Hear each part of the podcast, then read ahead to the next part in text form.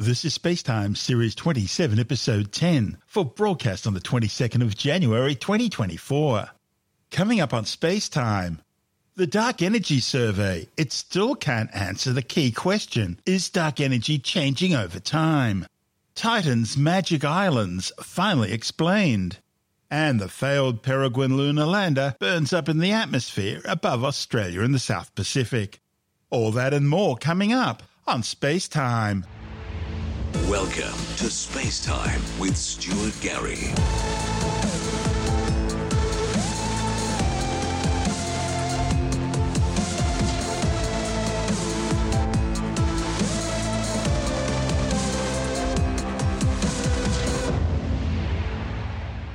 Astronomers taking part in the recent release of data from the Dark Energy Survey say the findings closely follow existing predictions on the properties of dark energy, but still can't answer the key question of whether or not it's changing over time. Dark energy is a mysterious force acting opposite to gravity, causing the expansion of the universe to accelerate over cosmic timescales. The Dark Energy Survey was an international collaboration involving more than 400 astronomers from over 25 institutions. They mapped an area almost an eighth of the entire sky using the 570 megapixel Dark Energy digital camera.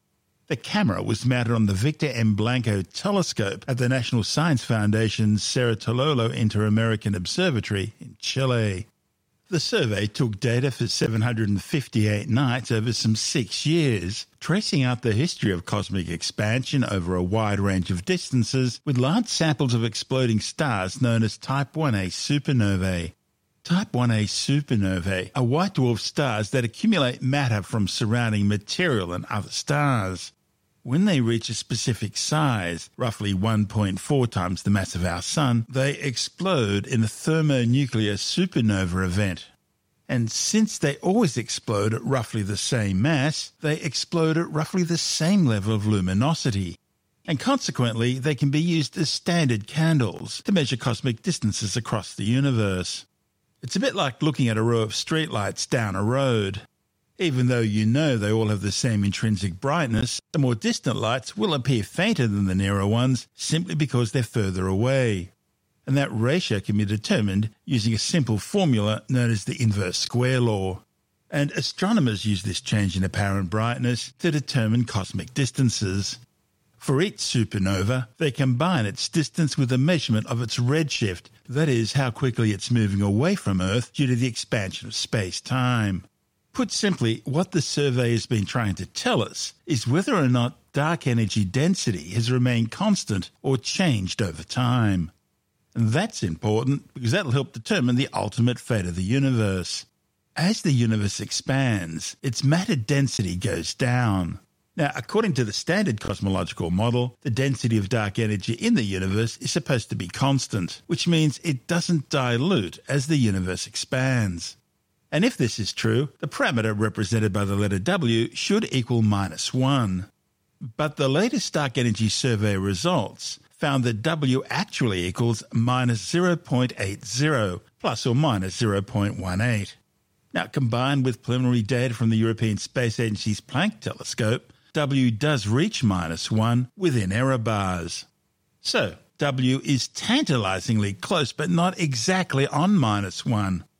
If the universe is expanding and the dark energy density remains constant, it means the total proportion of dark energy must be increasing as the volume of the universe increases. The findings, reported in the Astrophysical Journal, covered some 1,499 high redshift Type 1a supernovae using the full five year data set of the Dark Energy Survey. So, while the findings are close to what was predicted, they're not a perfect match. That means astronomers will need to develop a more complex model in order to determine if dark energy does indeed vary with time. One of the study's authors, Dr. Anais Möller from Swinburne University, says the latest findings at least help to reduce uncertainties to new low levels.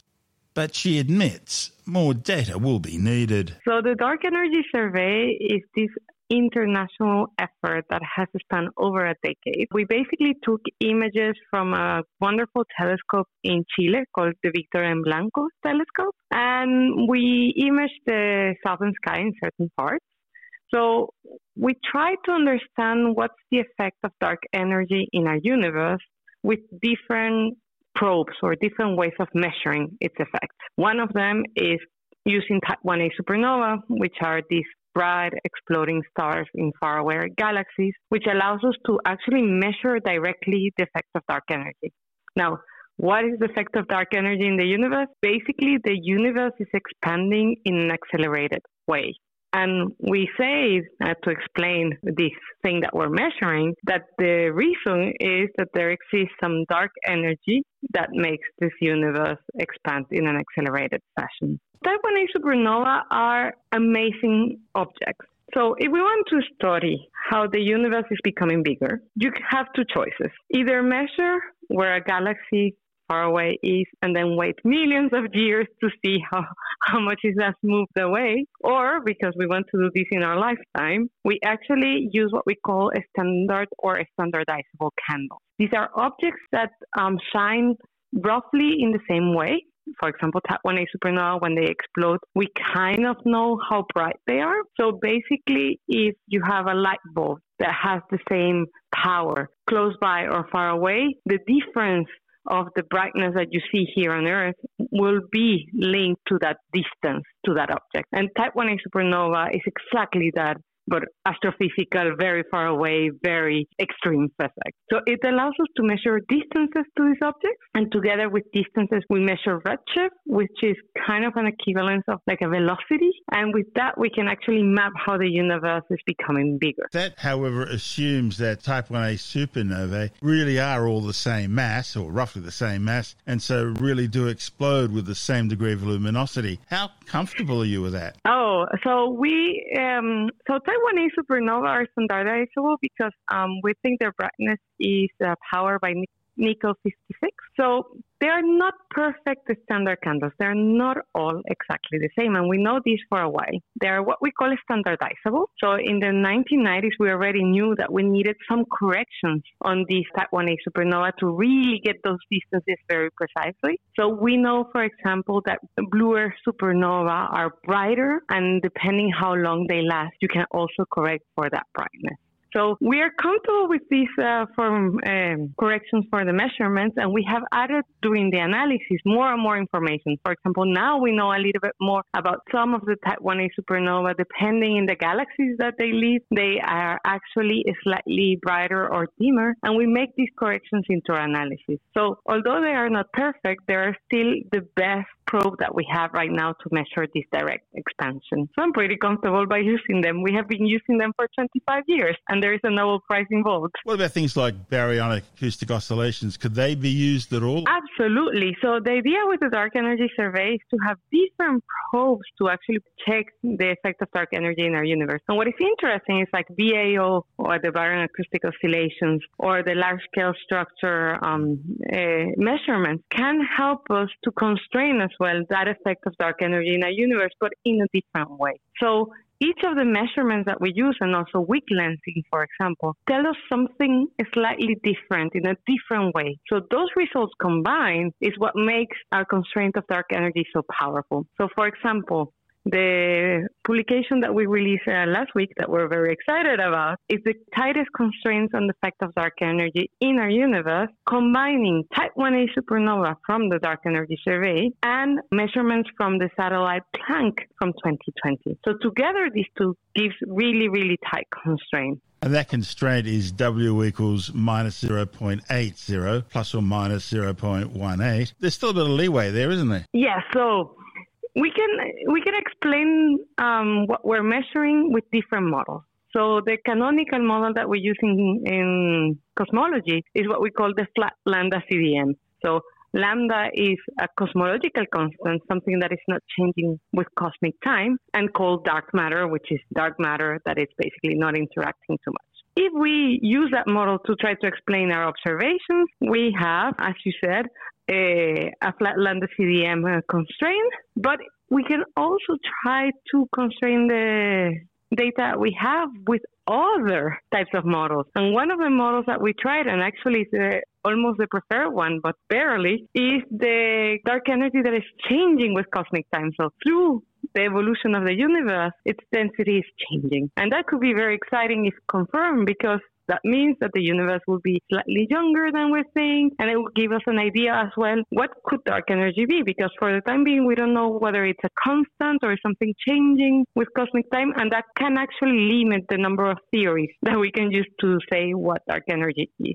You'll be making inferences on the, well, the teams will be making inferences on the energy density of the universe uh, as a result of all this. In order to maintain a constant, the universe, as it's expanding, has to be getting less dense, but dark energy then has to be getting more dense. Yes, exactly. So that will be in the case that it's a constant, but it could be the other way around, and we are trying to measure this exactly. For the time being, we're really constraining dark energy between being a constant, what number of that constant, but because we still don't know if it's minus one or minus 0.99 or minus 0.95, or whether it's changing with time, with cosmic time, which I think that will be an amazing measurement to have. The importance of this isn't just to understand our universe as it is now, but also to help determine what the ultimate fate of the universe will be. Exactly. The more we know about the universe past, the more we can actually actually extrapolate towards the future.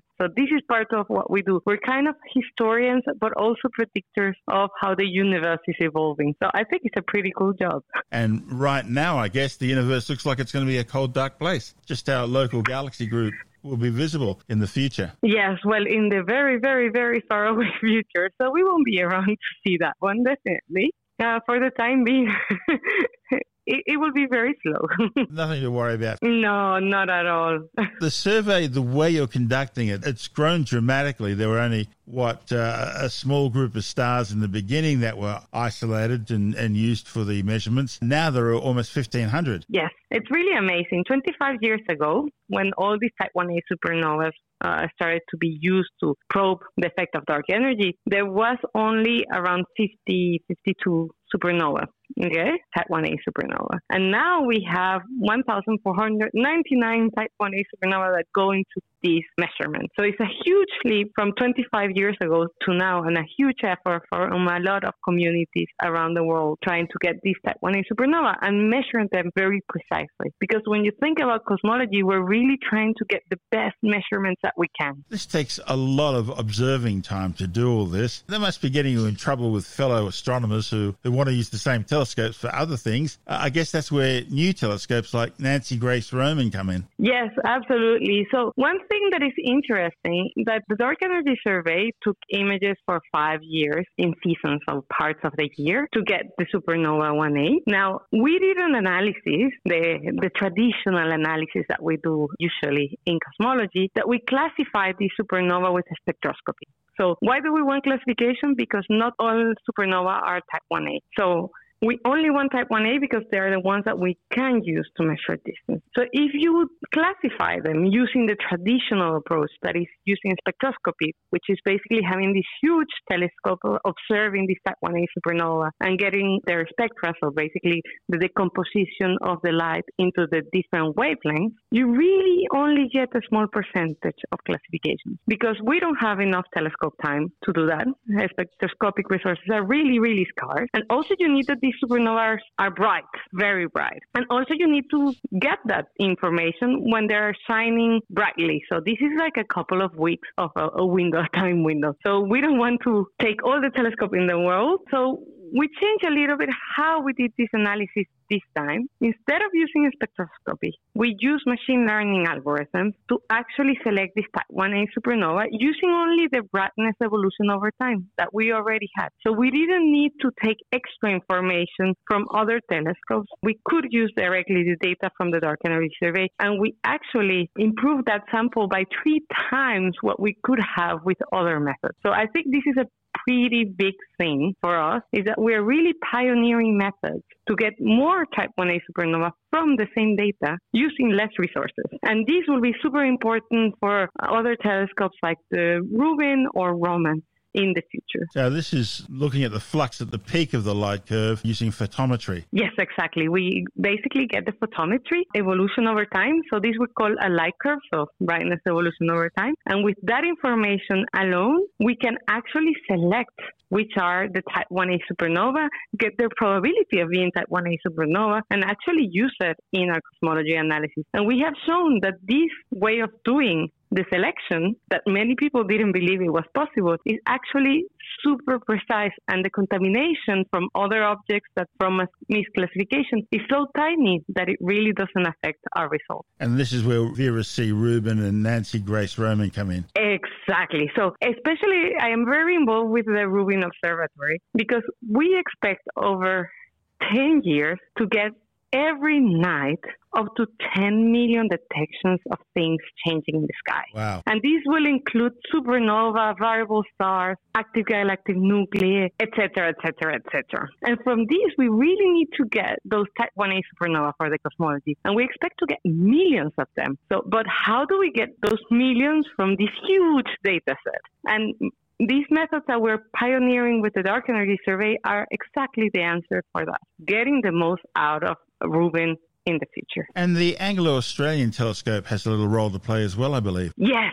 So it, was really exciting. So we have the Australian Dark Energy Survey that we call OzDES. Of course, we did a very important job here with the AAT, the Anglo Australian Telescope. So we use for cosmology, as I told you, distances derived from the supernova, directly from that light curve brightness evolution over time. But to study how the universe is expanding, we also need redshifts. And redshifts, we usually get them from the galaxy that host those type 1a supernovas. So that, these type 1a supernovae are stars that brightly explode. They live in galaxies, and we actually get spectra from the galaxy with the AAT to actually get the redshifts that go into our cosmology analysis. So this was a beautiful program that we did over 100 nights in the Siding Spring Observatory, and I can tell you how much I enjoy observing there with the warm bongles around me. It's an amazing place to go. When you talk about redshift, you're talking about how fast an object is moving away from us. Exactly. tells you how much the universe has expanded or how much space time has expanded. Yes, and we need that together with distances to really measure that effect of dark energy. So the two ingredients are important. Getting those type 1a supernova and measuring how they evolve with time and getting those redshifts to actually understand that expansion. As we grow up in in these cosmology measurements, we need more and more information. So the Vera C. Rubin Observatory Legacy Survey of Space and Time will have an spectroscopic counterpart programmed in the 4MOST telescope that is called TIDES, the program. And and that will be the main role of the 4MOST telescope with Rubin in this time domain astronomy. Um, Roman will be in space and it's pretty exciting because it's actually reaching wavelengths of light that we cannot get here on Earth easily. So so all these three informations will be highly complementary. But we will also have data from DESI, which is a survey getting the large scale structure in the northern hemisphere. And we will get more and more information as we go through time from different groups of researchers that we can combine all together to constrain the effect of dark energy in our universe. So it's a huge collaborative effort and it's very, very international. Based on what you know so far, what can you tell us about dark energy? So, dark energy is, we have confirmed that dark energy is actually there. Uh, our observations can only be explained with the presence of dark energy. This is the, one of the most important parts. And the second part, and I think that's like a, the tantalizing hint that we have, that dark energy may not be the constant that for 20 years we have thought it is, but maybe is something that is varying with cosmic time. And I think that's really, really exciting. However, we need to wait for Rubin and Roman to be online, taking data and do this analysis to actually confirm this. So the truth is, for the time being, we don't know what dark energy is, but the more we measure its effect on the universe, the more we will be able to say, oh, it cannot be this, it cannot be that, it cannot be that, then it must be this, and then try to get more measurements to confirm it. So slowly we're peeling that knowledge from the universe. What about the idea that what's happening here is more dependent on our position in the universe? For example, the readings would be different if we're located in a uh, large void rather than in the middle of a filament in the cosmic web. Yes, yeah, so there's a lot of people trying to probe this. Um, for the time being, we haven't found any evidence that the universe looks different from one place to the other. So we have the cosmological principle where for us the universe is the same wherever you are. It looks the same. You in could all have looks some, the same in all directions. Yeah, basically, you can have some local changes. For example, we we live in a galaxy group. There are some velocities from this uh, local group. So if you measure things close by, you need actually to correct for this. But this is very local. This is not in the large scale of things. So in the large scale of things, looks all the same. okay, so the void doesn't come into it then. Not to any. Yeah, until now we haven't. Un, until now we haven't found any evidence that that's the case. An important role in all this is that played by artificial intelligence and machine learning. Tell me about it. Yes, it's very exciting because these are very new technologies that we're seeing their effect in our society.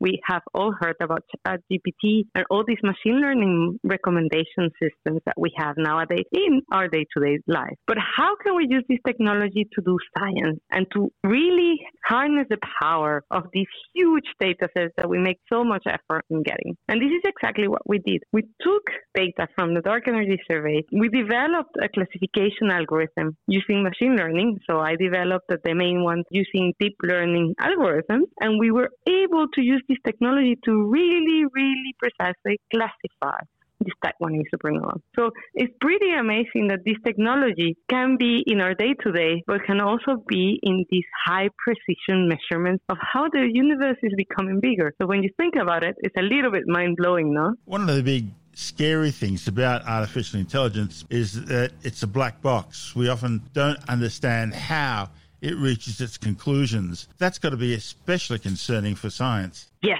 So, a big part of my research is interpretability. So understanding how the machine learning algorithms classify objects and how robust this is. So we did a lot, a lot of tests trying to break the classifier and the machine learning algorithms to see if we were doing something that affected the cosmological results that we would get. And we tried for many years, not only myself, but other groups in the UK and in the US, and we couldn't break it. So we were really, really careful trying to get this uh, machine learning algorithm in a way that is not only a black box, but it's something that you, is robust and you can trust its outputs. But of course, if you're curious about um, becoming not a black box in machine learning, there are so many things that we are doing right now to try to open the knowledge on what the machine learning algorithm is paying attention on, or how confident it is. Um, when you don't, would you give it, for example, for training uh, dogs and cats, and you give it an image of a zebra, and you ask it what So these are all studies that we're actually doing not only because we are curious, but also because for us it's important in cosmology to be sure that it, the output makes sense. That's Dr. Anais Möller from Swinburne University in Melbourne. And this is Space Time.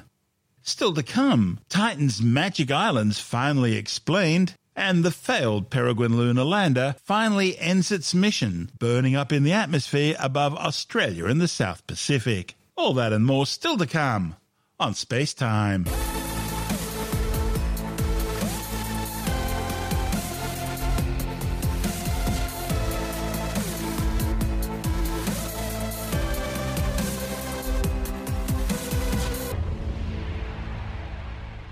Saturn's largest moon, Titan, is the only world in our solar system other than Earth where clouds form liquid rain, which then pours into rivers and flows into lakes and seas.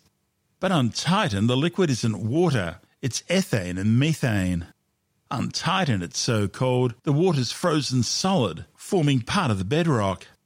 Now, a new study claims ethane and methane and other organic compounds on Titan can accumulate on the surface as chunks. And they may even be calving off like glaciers at the edges of the Saturnian moon's methane lakes, forming the ephemeral Magic Islands. Astronomers have long wondered about these magic islands, which appear in some images and then disappear. And they don't always appear at the same spots, but seem to float across the lake's surface. It's all incredibly mysterious. The findings, reported in the journal Geophysical Research Letters, describe how Titan's magic islands are likely to be floating icebergs, chunks of porous frozen organic solids. A hazy orange atmosphere, 50% thicker than Earth's and rich in methane and other carbon based or organic molecules, blankets Titan. When the European Space Agency's Huygens lander descended from NASA's Cassini mission down to the surface of Titan, it touched down in what it later described as feeling like wet sand. But the strangest thing were the Cassini radar images of shifting bright spots on the sea's surface of Titan, which appear to last from just a few hours to several weeks or longer. Scientists first spotted these ephemeral magic islands back in 2014 with the Cassini Huygens mission and have been trying to work out exactly what they are ever since. Previous studies suggested they could be phantom islands caused by waves, or real islands made of suspended solids, floating solids, or simply bubbles of nitrogen gas. The new study's lead author, Xinting Yu from the University of Texas in San Antonio, wanted to investigate whether the Magic Islands could actually be organics floating on the surface, like pumice from volcanic eruptions floating on water here on Earth. Titan's upper atmosphere is dense with diverse organic molecules. These molecules can clump together, they can freeze, and they can fall down onto the moon's surface and that includes falling onto eerily smooth rivers and lakes of liquid methane and ethane, which have waves only a few millimetres high. Yu and her colleagues were interested in the fate of these organic clumps once they reached Titan's hydrocarbon lakes.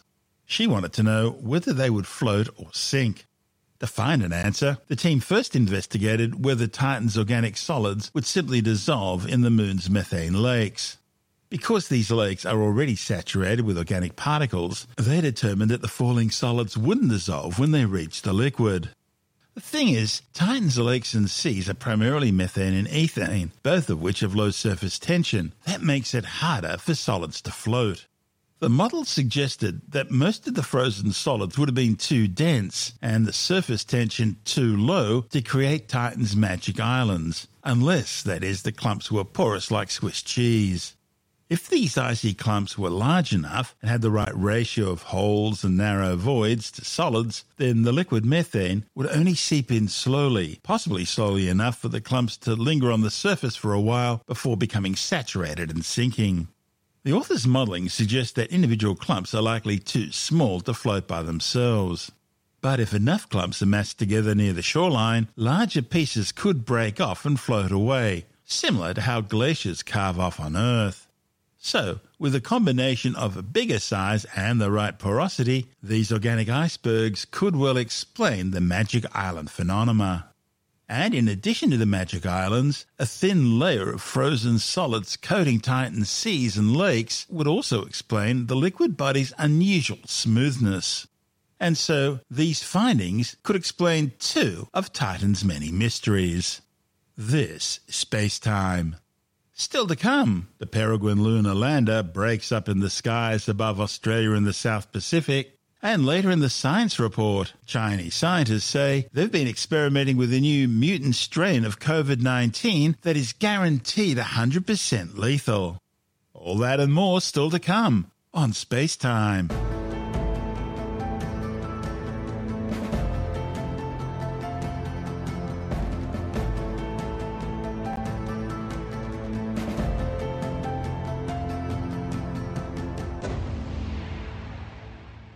Mission managers have now confirmed that the troubled Peregrine lunar lander made a fiery return to Earth on Thursday, burning up in the skies over eastern Australia and the South Pacific during atmospheric re entry. The 1,283 kilogram spacecraft had been launched 10 days earlier as the primary payload aboard the maiden flight of the United Launch Alliance's new Vulcan Centaur rocket. Included aboard the lander were a series of NASA experiments, as well as the partial remains of at least 70 people and a dog as part of a space burial promotion. While the launch of the Vulcan Centaur and payload deployment went smoothly, the Peregrine lander began experiencing problems soon afterwards. Peregrine's operators Astrobotics say technical anomalies began when Peregrine failed to orient its top solar panel array towards the sun in order to charge its batteries. At the same time, it was drifting off course, and then suddenly communications were temporarily lost. Eventually, engineers were able to re establish contact and reorient the spacecraft to keep it tilted in the right direction to keep its solar panels pointing towards the sun. The problem was eventually traced to a faulty valve in part of the spacecraft's propulsion system. An image taken by an onboard camera showed the multi-layer insulation badly damaged by what appears to have been some sort of propulsion system explosion, resulting in a dramatic loss of fuel and in the process dooming the mission to fail. It means Peregrine would never have had enough fuel to make a soft landing on the moon. While Peregrine could have been commanded to crash onto the lunar surface or left drifting in space, Astrobotic instead elected to return the probe to Earth so it could burn up in the atmosphere and prevent it from adding to the growing problem of space junk. While the Peregrine mission is now over for Astrobotic, all is not lost. Astrobotic have another chance to reach the moon in November when their Griffin spacecraft lander, transporting NASA's Viper lunar rover, will attempt its own landing on the lunar surface at the South Pole. We'll keep you informed. This is Space Time.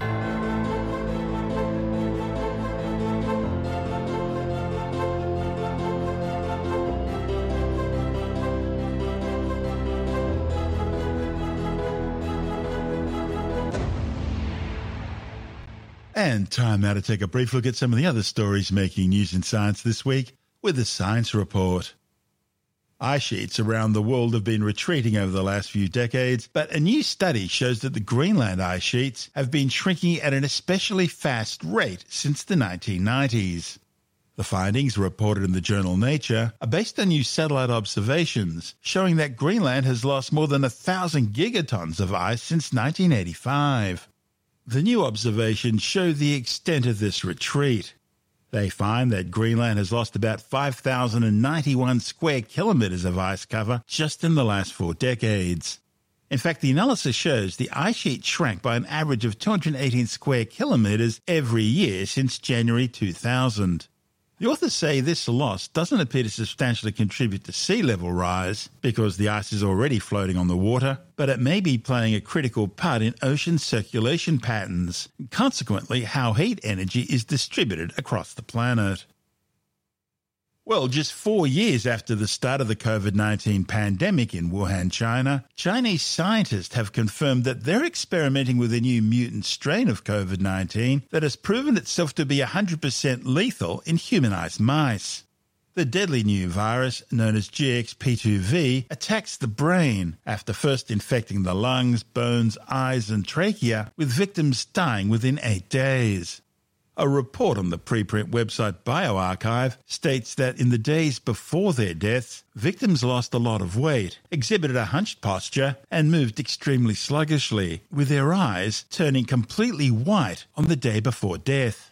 An X post by Professor Francois Balloux, an epidemiology expert at the University College London's Genetics Institute, slammed the research, describing it as terrible and scientifically totally pointless. Others say it could be a new biological weapon. Official figures suggest over 7 million people have already been killed by the COVID 19 coronavirus since it was first detected among workers at China's Wuhan Institute of Virology back in September 2019. However, the World Health Organization estimates the true death toll is likely to be above 18 million, with some 775 million confirmed cases globally. Scientists have successfully cloned a healthy rhesus monkey, which has now survived more than two years. While cloning has become more and more common with plants and lower level animals, cloning primates has been especially difficult. Now, a report in the journal Nature Communications claims the key to success with primates involves providing a cloned embryo with a healthy placenta. The authors analysed the differences between two early stage embryos made from two reproductive technologies, those using in vitro fertilization and those cloned using a process called somatic cell nuclear transfer. They found abnormalities in the way genetic information can be assessed and read by the developing cloned embryo and in the size and shape of the placentas in closed monkeys developing in surrogate mothers. To address these issues, researchers have now developed a method to provide the developing cloned embryo with a healthy placenta, in the process successfully developing a healthy cloned monkey. A new study suggests that narcissists are far more likely to believe in conspiracy theories than the rest of the population. The findings are based on new research looking at the different characteristics and personality traits associated with belief in conspiracy theories. Scientists found a consistent link between conspiracy beliefs and narcissism, especially conspiracy theories supporting a person's belief system or worldview. Tim Mendham from Australian Skeptics says buying into conspiracies makes some people feel like they have special knowledge, which, when you think about it, is incredibly alluring to any narcissist. There's research by a PhD student at Bond University in Queensland was trying to see the motivations for people to believe in conspiracy theories, why they picked up on this one, not that one, etc., and whatever. And they were suggesting that one characteristic of some conspiracy theory believers is narcissism, their own belief in themselves and the wonderfulness that they are he was suggesting, this, this researcher, that following a conspiracy theory makes you feel special, right? That I've got this knowledge that others don't have, therefore I'm pretty cool. And that you don't have it, you're stupid, I'm bright, and therefore I will believe a conspiracy theory because I believe in how important I am and my judgment is. Now, one thing the researcher doesn't say, but you could add, is also that definitely narcissistic, that a conspiracy theory is they're after me because I'm important, I have this special knowledge, etc. So and that's very narcissistic. It's, uh, it ends up being paranoid You've as well. just described my friend George to a T.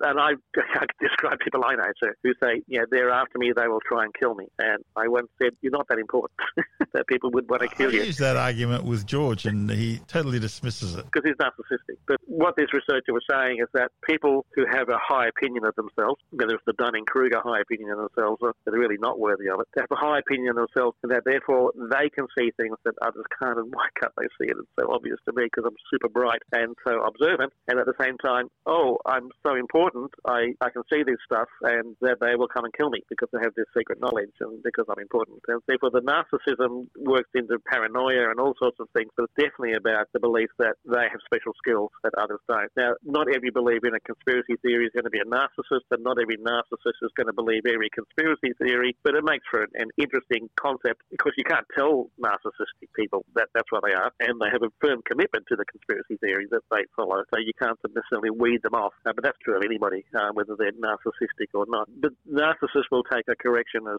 as a personal attack. Yeah, when my friend George raises this issue and I challenge him on it. Why are you going after me? I'm brighter than you, therefore I have special knowledge, and you don't. That's Tim Mendham from Australian Skeptics.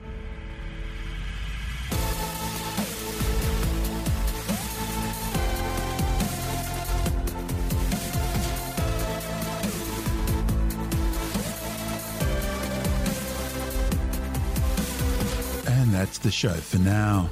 Spacetime is available every Monday, Wednesday, and Friday through Apple Podcasts, iTunes, Stitcher, Google Podcast, Pocket Casts, Spotify, Acast, Amazon Music, Bitesz.com, SoundCloud, YouTube, your favorite podcast download provider, and from spacetimewithstuartgary.com. Spacetime's also broadcast through the National Science Foundation on Science Zone Radio and on both iHeartRadio and TuneIn Radio. And you can help to support our show by visiting the Spacetime store for a range of promotional merchandising goodies.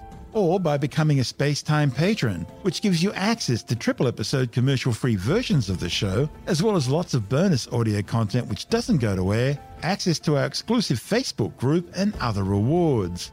Just go to spacetimewithstuartgary.com for full details. And if you want more space time, please check out our blog where you'll find all the stuff we couldn't fit in the show, as well as heaps of images, news stories, loads of videos, and things on the web I find interesting or amusing.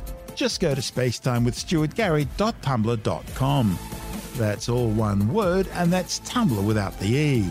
You can also follow us through at Stuart Gary on Twitter, at Spacetime with Stuart Gary on Instagram, through our Spacetime YouTube channel. And on Facebook, just go to facebook.com forward slash spacetime with Stuart Gary. You've been listening to Space Time with Stuart Gary. This has been another quality podcast production from Bitesz.com.